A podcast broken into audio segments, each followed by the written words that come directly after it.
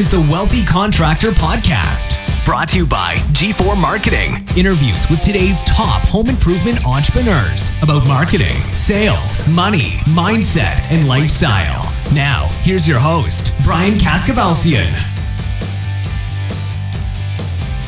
Hello and welcome to the Wealthy Contractor Podcast. This is Brian Kaskavalciyan with G4 Marketing Group. And on today's episode, I'm going to introduce you to my client, Justin Bartley from Next Door and Window out of the Chicagoland area. Now, Justin is one of the most disciplined business owners I've ever known. And in this episode, we're going to talk about how he's grown his business over the last 15 years. Um, he's going to talk about some big lessons, what he does differently, and some of the important decisions that he's made over the last 15 years.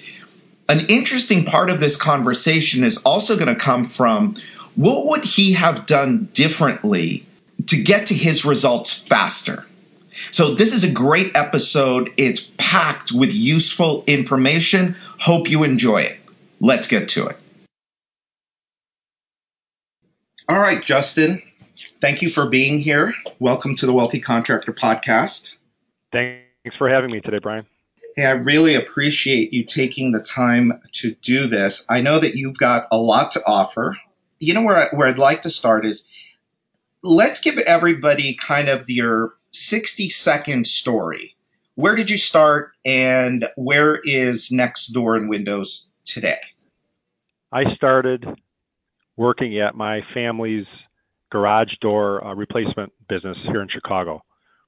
Uh, so that was in the early to mid 80s, and I started basically summer vacations, uh, Christmas vacations, and so forth, working in the warehouse, uh, and then uh, moving up to uh, a helper doing installations, and then I went on to install garage doors pretty much up through my 20s, uh, and also had a lot of experience with uh, doing sales. So that's really where I started, uh, installing garage doors really in the alleys of Chicago. And our uh, real competitive advantage then was speed. And we would often get a phone call and be out there the same day and provide the service or do the garage door installation the same day the person called. So that was our, our real uh, secret sauce back then. Uh, so I went on to do that uh, till about age 30, and I knew I needed to uh, make a decision to, to stay at that company and, and take that company on. Uh, and when I realized that that wasn't necessarily in the cards, I decided to uh, leave that business and start Next Door and Window. That was in 2002. And it was a clear decision at that point that we wanted to focus on just window and entry door and patio door replacement and move away from the garage door business. Did you? So, hey, Justin, sorry to interrupt you, but did you start on your own? Was it just you? Uh, I left my my uh, father's business. He uh, he helped me get started and uh, actually was totally behind me leaving. And after I left, shortly after, uh, my dad did come over and uh, join the company as well. And uh, in the early days, my my brother also was part of the business, and he is no longer uh, still in the business. Were they were they partners, or or did they work for you? Yes, all all three uh, all three were partners at one time. Oh, okay, cool. But you started but you started Next Door and Window on your own. It was just you. It was just me in the beginning. Yes. Okay. So that was 2002. That was 15 years ago. Um, we're going to talk a little bit about your kind of what separates you and what makes you different, but tell us a little bit about the business today. Okay. Well, uh, today we have uh, about 60 employees. We have uh, a number of subcontractors we work with as well as part of our installation team. And we sell and install wood, fiberglass, uh, and vinyl windows, as well as uh, entry doors.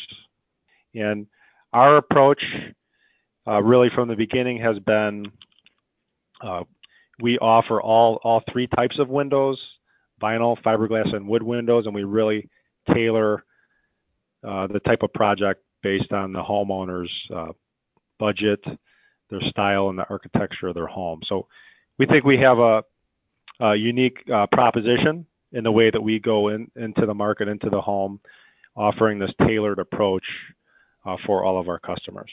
Yeah, that's awesome. Um, how many jobs will you complete in 2017? Oh, about 1,500. 15? 1,500 jobs. Okay. And your sales volume will be about, your installed volume will be about how much? In 2017, we'll do 16 million. Wow, that's awesome. So let me ask you. So you started in 2002, 15 years. I mean, that's that's. I mean, getting getting the business to where you got and it is is really impressive. What do you right now? What are you spending your time on in the business? Right now, I spend most of my time with our recruiting process and mm-hmm. hiring and training people. Okay. Marketing is still a big part of what I do every day. And we're always looking for ways to innovate our product offering, and our service offering, so that we can stay ahead of our competition. Well, and and you know, people is people's a big thing, and always is a big thing. Um, how long did it take you to hire your first salesperson? Well, right off the bat, we we brought in a salesperson. So we actually had a salesperson really from day one, and the rest of the operation was something that I I handled. So we had uh, my dad was out in the field selling, my brother at the time and we we actually had a third uh, salesperson. So really from the beginning, uh, we did have uh, outside salespeople, mm-hmm. and I ru- ran the whole entire uh, in- inside operation. Yeah. Well, and that's smart, you know, because a lot of people get stuck in the whatever part of the business they either they came from or they're good at. So, I mean, you know, in the in the contracting business, generally people either come from the sales side or they come from the installation side and then they go and they start a company and um, you know fortunately or unfortunately the guys that come that started as salespeople they end up going in and being the you know the champion salesperson of their company but the problem with that is they then aren't focused on growing they're focused on selling they're doing a full-time job of selling you know and then on the other side you have the the installers who are out there actually doing the work themselves. And instead of focusing on growing the business, they're they're focusing on installing product. And so the thing that I've noticed the most in, in high growth companies is that the owner kind of does what you're doing is you're overlooking the whole thing and uh, sales is done by a team, marketing is done, or um, production is done by a team. Um, were you back then? Were you also in, in charge of marketing back then? And was that your thing from the beginning? Yes, and I'd, I'd like to think that I knew this back then that I should just put all the right people in place. And to some extent, we did that with our, our sales team. But as far as the in, inside operations, running the marketing, answering the phones, running the installation, running the service. I actually did did that entire process probably for the first year uh-huh. Before I brought in someone to help out in the office. And then I then I ran the service and the installation for the next several years until I brought in an installation manager, probably maybe six to seven years later. Then I brought in a service manager. And so I would say that that was probably one thing I would change if I could go back. I would have brought a team on earlier than I did. Yeah. I would go in and, and run each part of the business, figure it out, and then bring in a manager to run that.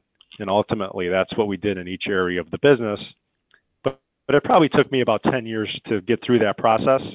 Mm-hmm. And if I could go back, I think I probably would have tried to do that in the first maybe three to five years, have a good management team in place, and that would have freed up more time, I think, to look for growth opportunities.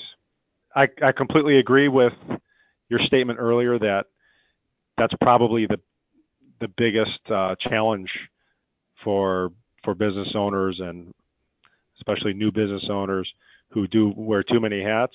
Yeah. And they can't they can't break through that uh, to help see the see the forest and, and hire the right people and, and grow the business. So they get stuck doing too many jobs, and it's it's hard to grow the company in that type of environment.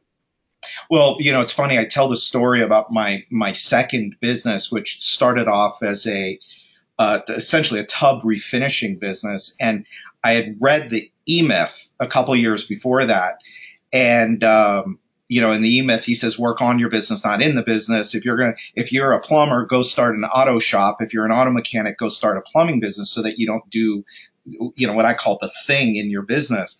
And so I, when I got into that business, I did not learn how to refinish a bathtub. I did not know how to do it. And that forced me to focus on how do I sell this? How do I how do I create a business out of this? And that was, you know, for, if I look at you know a lot of different markers, that was probably one of my most successful companies because I didn't get bogged down in in in uh, the actual going out and doing of the thing. Um, how long how long did it take you to get to a million dollars in sales? I think we got to a million pretty quickly, probably within the first uh, maybe 18 months. Yeah. To uh, two years, we broke through the million pretty quickly. Yeah, and again, not surprising because of the way it was initially structured. What about what about five million? How long did it take you to get to five? I think we really added a, about give or take uh, a few percentages here and there and a few million here or there, but I, I think we we pr- we are pretty steady with our growth of you know somewhere around around a million a year. So it probably took us about five years to get to five million and about ten years to get to ten million. Um, what what is the biggest or what was your kind of biggest challenge, let's say, in in going from a million dollars to five million dollars as as as the owner of the company? What was your kind of biggest challenge?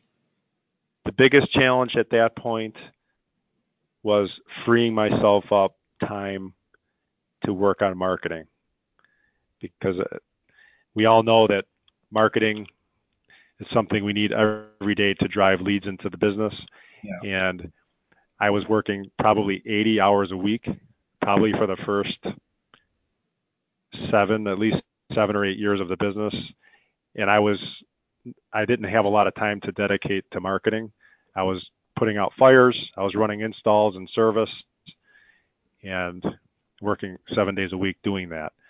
So that was the hardest thing was to to find the right people to come in to join the business and and help me run different areas of the business to free up time to work on marketing. And so that was probably my my biggest challenge at that time and during those first five years. Did you have a was five million dollars? Was it a, a, a, goal that was written down? Was it known in the business that hey, our goal is to get to to to five million dollars, or did it just kind of happen organically, grew a million dollars a year? I've always been a planner. So it was always something that was written down. Yeah. But it was it was never uh, provided to anybody else in the company. It was kind of you know my own my own goal, and it wasn't shared throughout the company until more recently. So um, one thing that Justin said that I, I want to come back to and just highlight um, for everybody listening, as Justin said, and I, knew, I knew the answer, and it was what I was looking for. Is Justin has always been a planner. Um, you know, success doesn't just happen. It has to be put out there and it has to be planned for. In fact, um, in getting ready for this podcast. I think he's the only person I've done probably 30 of these interviews now. Justin actually sent me out a couple pages of notes just because he's just so prepared and he plans for everything. So it actually kind of makes my job easier. I don't know if I've made the job easier for him because I'm going off the script, but it gave me a really good uh, uh, background. So, all right. So I just wanted to highlight that, that you've always been a planner. So what about the biggest challenge going from 5 million to 10 million? Was it the same? Was it different? I think it was, it was a lot of the same still trying to put the right people in place. Mm-hmm. You know, for the first 10 years of that, I, I'd say that was our story that uh, we were always missing some key people.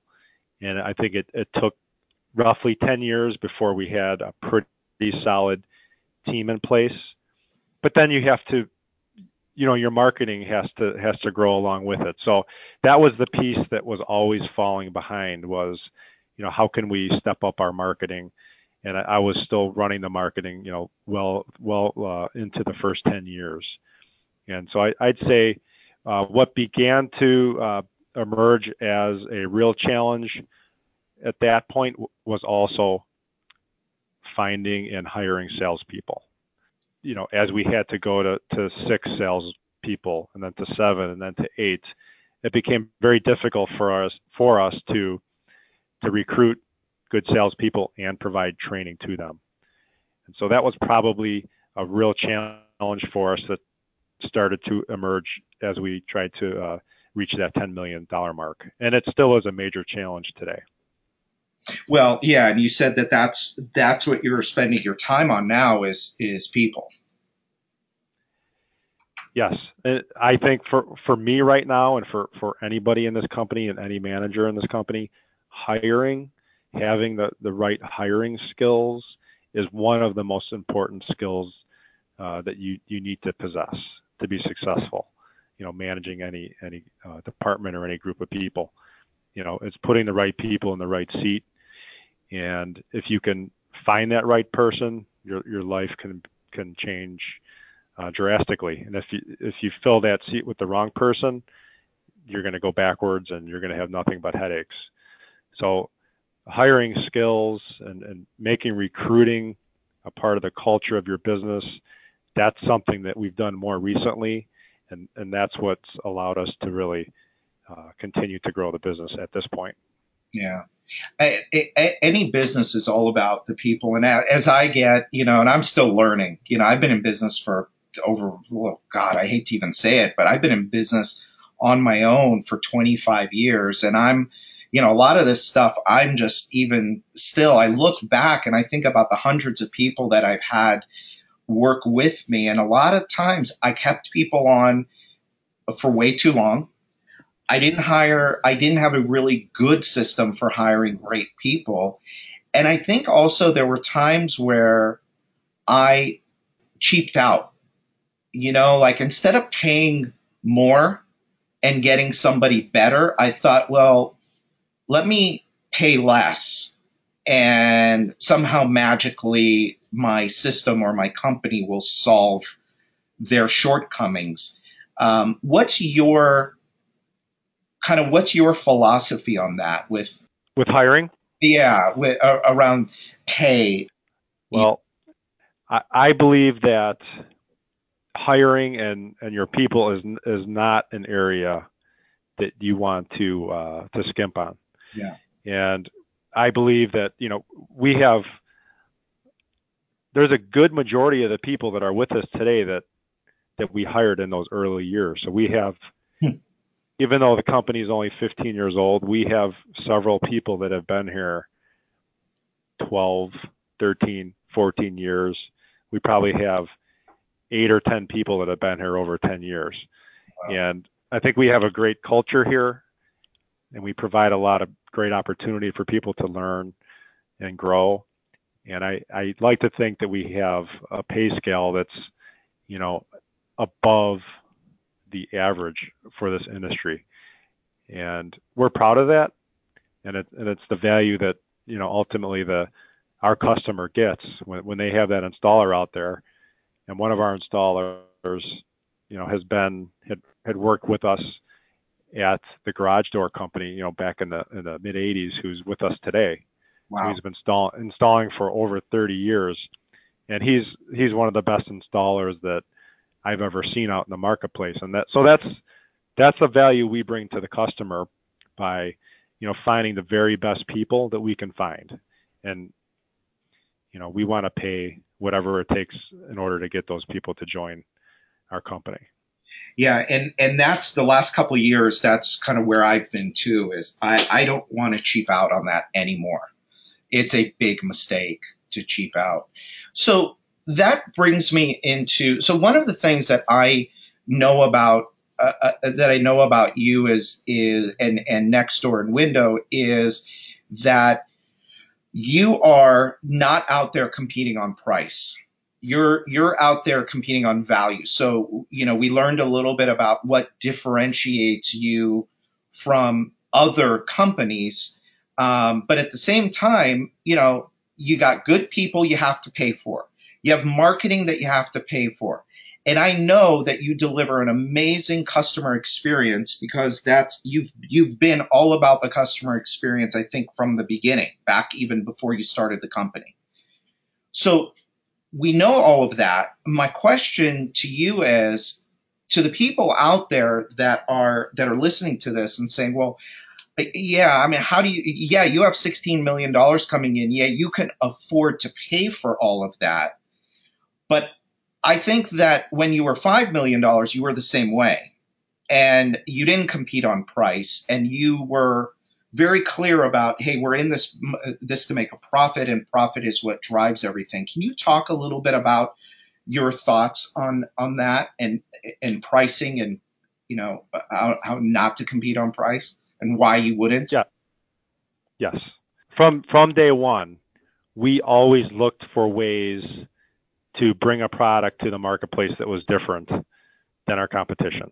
So it really did start there and though all of us have you know fairly limited choices with what products we can use uh, there are things out there that we've done to really innovate our our offering uh, and our the enhanced uh, value that, that we bring to the products. Just for example, early on, we were fortunate enough to uh, form a relationship with the Infinity Windows uh, from Marvin. So that would be one example. Uh, they have a fiberglass window that's uh, really taken hold in the marketplace, and we were one of the early dealers uh, to to uh, take advantage of that opportunity and grow that product in the marketplace. Uh, so that's one example. Another example would be our our in-house pre-finishing and the custom staining that we offer, where we'll actually match any stain color that the customer has in their home. We'll rehang window treatments. We'll, you know, we'll take window treatments down and rehang window treatments back up when we're finished. So we've chosen to do things that most of our competitors don't want to do or or don't do so that we can truly separate you know the, the product offering itself so that's probably the the number one thing we focused uh, focused on from early on. Uh, the next part is the customer service and hiring a service technician probably in our in our second or third year you know hiring a full-time service technician and making the investment to try to figure out how to pay for a service technician so that when a customer called us with a problem we could go there that day and take care of their problem and that's something that you, you don't really find in the home improvement space, or if companies are using using subcontractors, they they have a hard time getting to the services when people have a problem. And so the customer service element and, and really investing in that area, even though it's a big cost to the business, I think has resulted in the 45% repeat and referral business that we've maintained even to this day. So really focusing on the service and over the past eight years or so, really surveying all of our customers to find out how we're doing. And uh, we use uh, you know, a, a, few different methods to do that, and we certainly use the uh, the G4 survey and the one into five program uh, to help us to uh, you know stay in contact with our customers and and to get uh, surveys completed. Uh, more recently, as we've become a little more sophisticated and uh, I was able to bring in a, a, controller into the business about two and a half years ago, and we spoke about how that was a real key breakthrough was getting the right people in place. And I was spending three hours a day doing job costing and accounting work just as recently as two and a half years ago. And when it, when we were able to bring in a controller, that really changed uh, changed my life by freeing up three hours of my day. Uh, and it also allowed us to get a lot more uh, financial information and to really build a full company budget. And so to have a full financial plan along with financial targets that you want to hit, it makes it easier easier to understand where you need to go from a pricing point uh, standpoint and where you need to price your products in order to have the bottom line that you want at the end of the year. So those are kind of the the sequence of things that that we've done in order to uh, command the the price point that we do in the marketplace. Uh, uh, you know, on a daily basis, even though it's very competitive. It's a very competitive market, as we know. Oh yeah. But every day we're we're among the high, we're among the highest price point, and we're proud of that. And that's uh, that's something that is part of our business model. And and I just want to point out, you know, and I think that this is really key, and this is this is a common thread through the most successful companies out there, is what Justin said about you know, they know their costs, they have a budget, they they budget for profit, and then they figure out what their pricing needs to be in order for them to pay for everything and and and and get the profit that they deserve. And then what they do is they go out and they earn that profit. I, I know, and, if I'm saying it wrong, you didn't say it exactly that way, Ben. If I'm saying it wrong, please correct me. But that's the way that that I interpret what you just said, and it's very common in the most successful companies that that I've seen. Um, is you have to charge the right price, quote, you know, right in quotes, whatever, and the right price for you might not be the right, the same price as the guy down the street. That's right. Everybody's business, depending on the size of the business and their overhead, everybody's numbers are going to vary quite a bit. Although anybody in the window business are going to have uh, similar numbers. But the key is to get get a plan down on paper. You know, make a full income statement, a full budget. Look at your gross profit. Look at the gross profit that you know you need to maintain based on your overhead to earn that 10% minimum net profit at the end of the year. Yeah. And once you have that number and you know that number, it's going to it's going to be real easy to determine the price that in which you need to sell the job at. Yeah. So, um, can we can we go a few more minutes, Justin? Yes. All right. So, um, the, the the last and there's there's you know like with a lot of these podcasts, you know, for for those of you listening, I purpose purposely try and keep them at around 30 minutes um, and sometimes it's really, really hard. Uh, with Justin, I've got, you know, seven or eight other things that I can talk to him about. I'll ask him if maybe he'll come back another time to talk about some other things. But to wrap up, to wrap up here, um, another trait that Justin has um, that is a common thread through the most successful people that I know is um, you are you're quite the uh, the book person, aren't you? Well, I will say that Audible changed my life about three or four years ago. I, I I love books and I love to consume information. Yeah. But like most of us, when you have a business and a family, and you try to read a few pages at night before you go to sleep, it used to take me about six months to get through a book. So once I learned about Audible, you know, the audio books, I'm, I'm a member now. I get a book every month, and I I uh, I listen to at least three books every single month. So what I'm going to say about that to everybody listening is success leaves clues, and it's no coincidence that Justin has the business that he's got. He serves 1,500, you know, clients a year. It's no coincidence that he also is a, a big reader.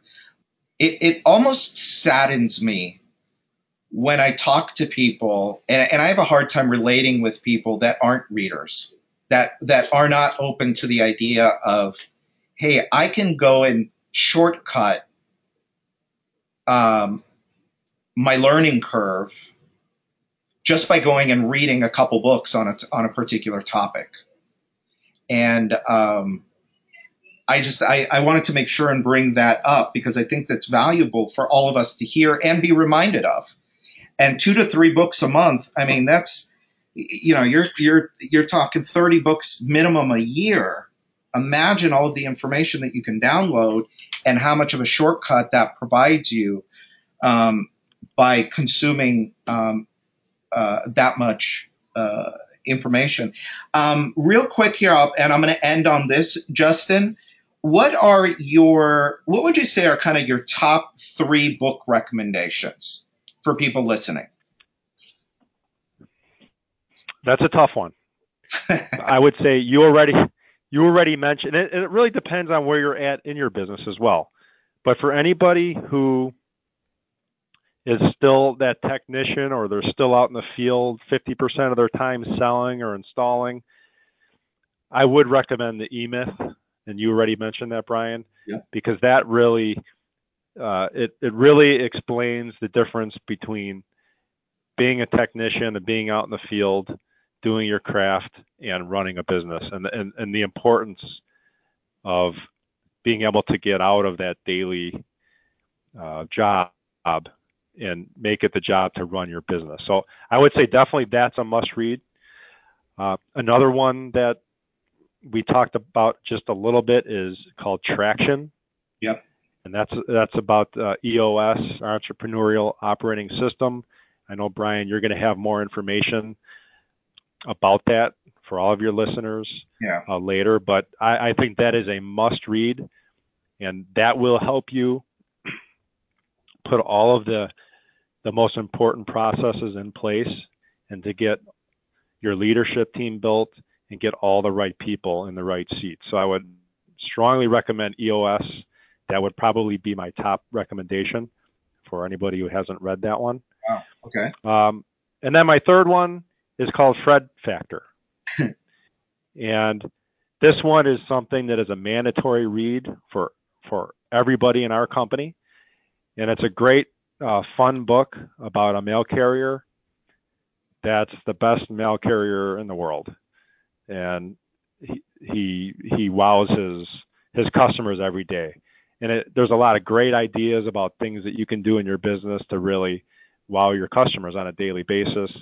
And it doesn't matter what job you're doing if you're if you're a driver or you're a salesperson or you're a manager this book will help you to be the best at uh, you know whatever it is you're doing, and, and that's going to help you progress in your career and and um, take care of your customers at the same time. So the Fred factor that was recommended uh, to us from uh, from Chad over at Provia, and it's been a staple in our company. So that would be highly recommended as well. You know what? I've never read that book. I'm gonna I'm gonna order it, it as soon as we're done. Um, E Myth uh, changed my life in I don't know, 1995, 1996 was when I first read it. And Traction, um, I was, you know, I was really excited to hear that you're you're so far ahead um, in the EOS process. We just started the EOS process, and we've only been doing it for a month or a month and a half, and it has completely transformed our business. Just completely transformed our business. Um, and you've been three years deep into it, so that's that's that's awesome. But I, I, I would also recommend both eMyth and Traction. They're they're game changers. Well, Justin, thank you so much. I I I really appreciate it. I know you're a busy guy, and and um, I, I, appreciate you taking the time and sharing um, sharing with us. Um, I, I think I'm I'm going to wait a little bit. I'm going to ask you to come back because there's a bunch of stuff on my list that we didn't get to. Um, but to everybody listening, um, this is Brian Kaskavalciyan, G4 Marketing Group. This is the Wealthy Contractor Podcast. And until next time, thank you. All right, so that's it for today's episode of the Wealthy Contractor Podcast. Let me ask you did it help you look at your business in a new way? Did it spark an idea or ideas you hadn't thought of before? Do you have a list of action items that you can take and implement into your business or your life today? I really hope so. Now, before you go, make sure you subscribe to the Wealthy Contractor Podcast so you get access to the latest episodes as soon as they're available. We're always striving to provide you with great content so you don't want to miss what's coming up. And a favor I'd really appreciate it if you'd go to iTunes and post a review of this podcast. Let us know how we're doing. The Wealthy Contractor Podcast is brought to you by G4 Marketing Group, where we help contractors of all kinds create customers, keep customers, and multiply their customers and profits. If you're interested in reaching new levels of success for your company, visit www.g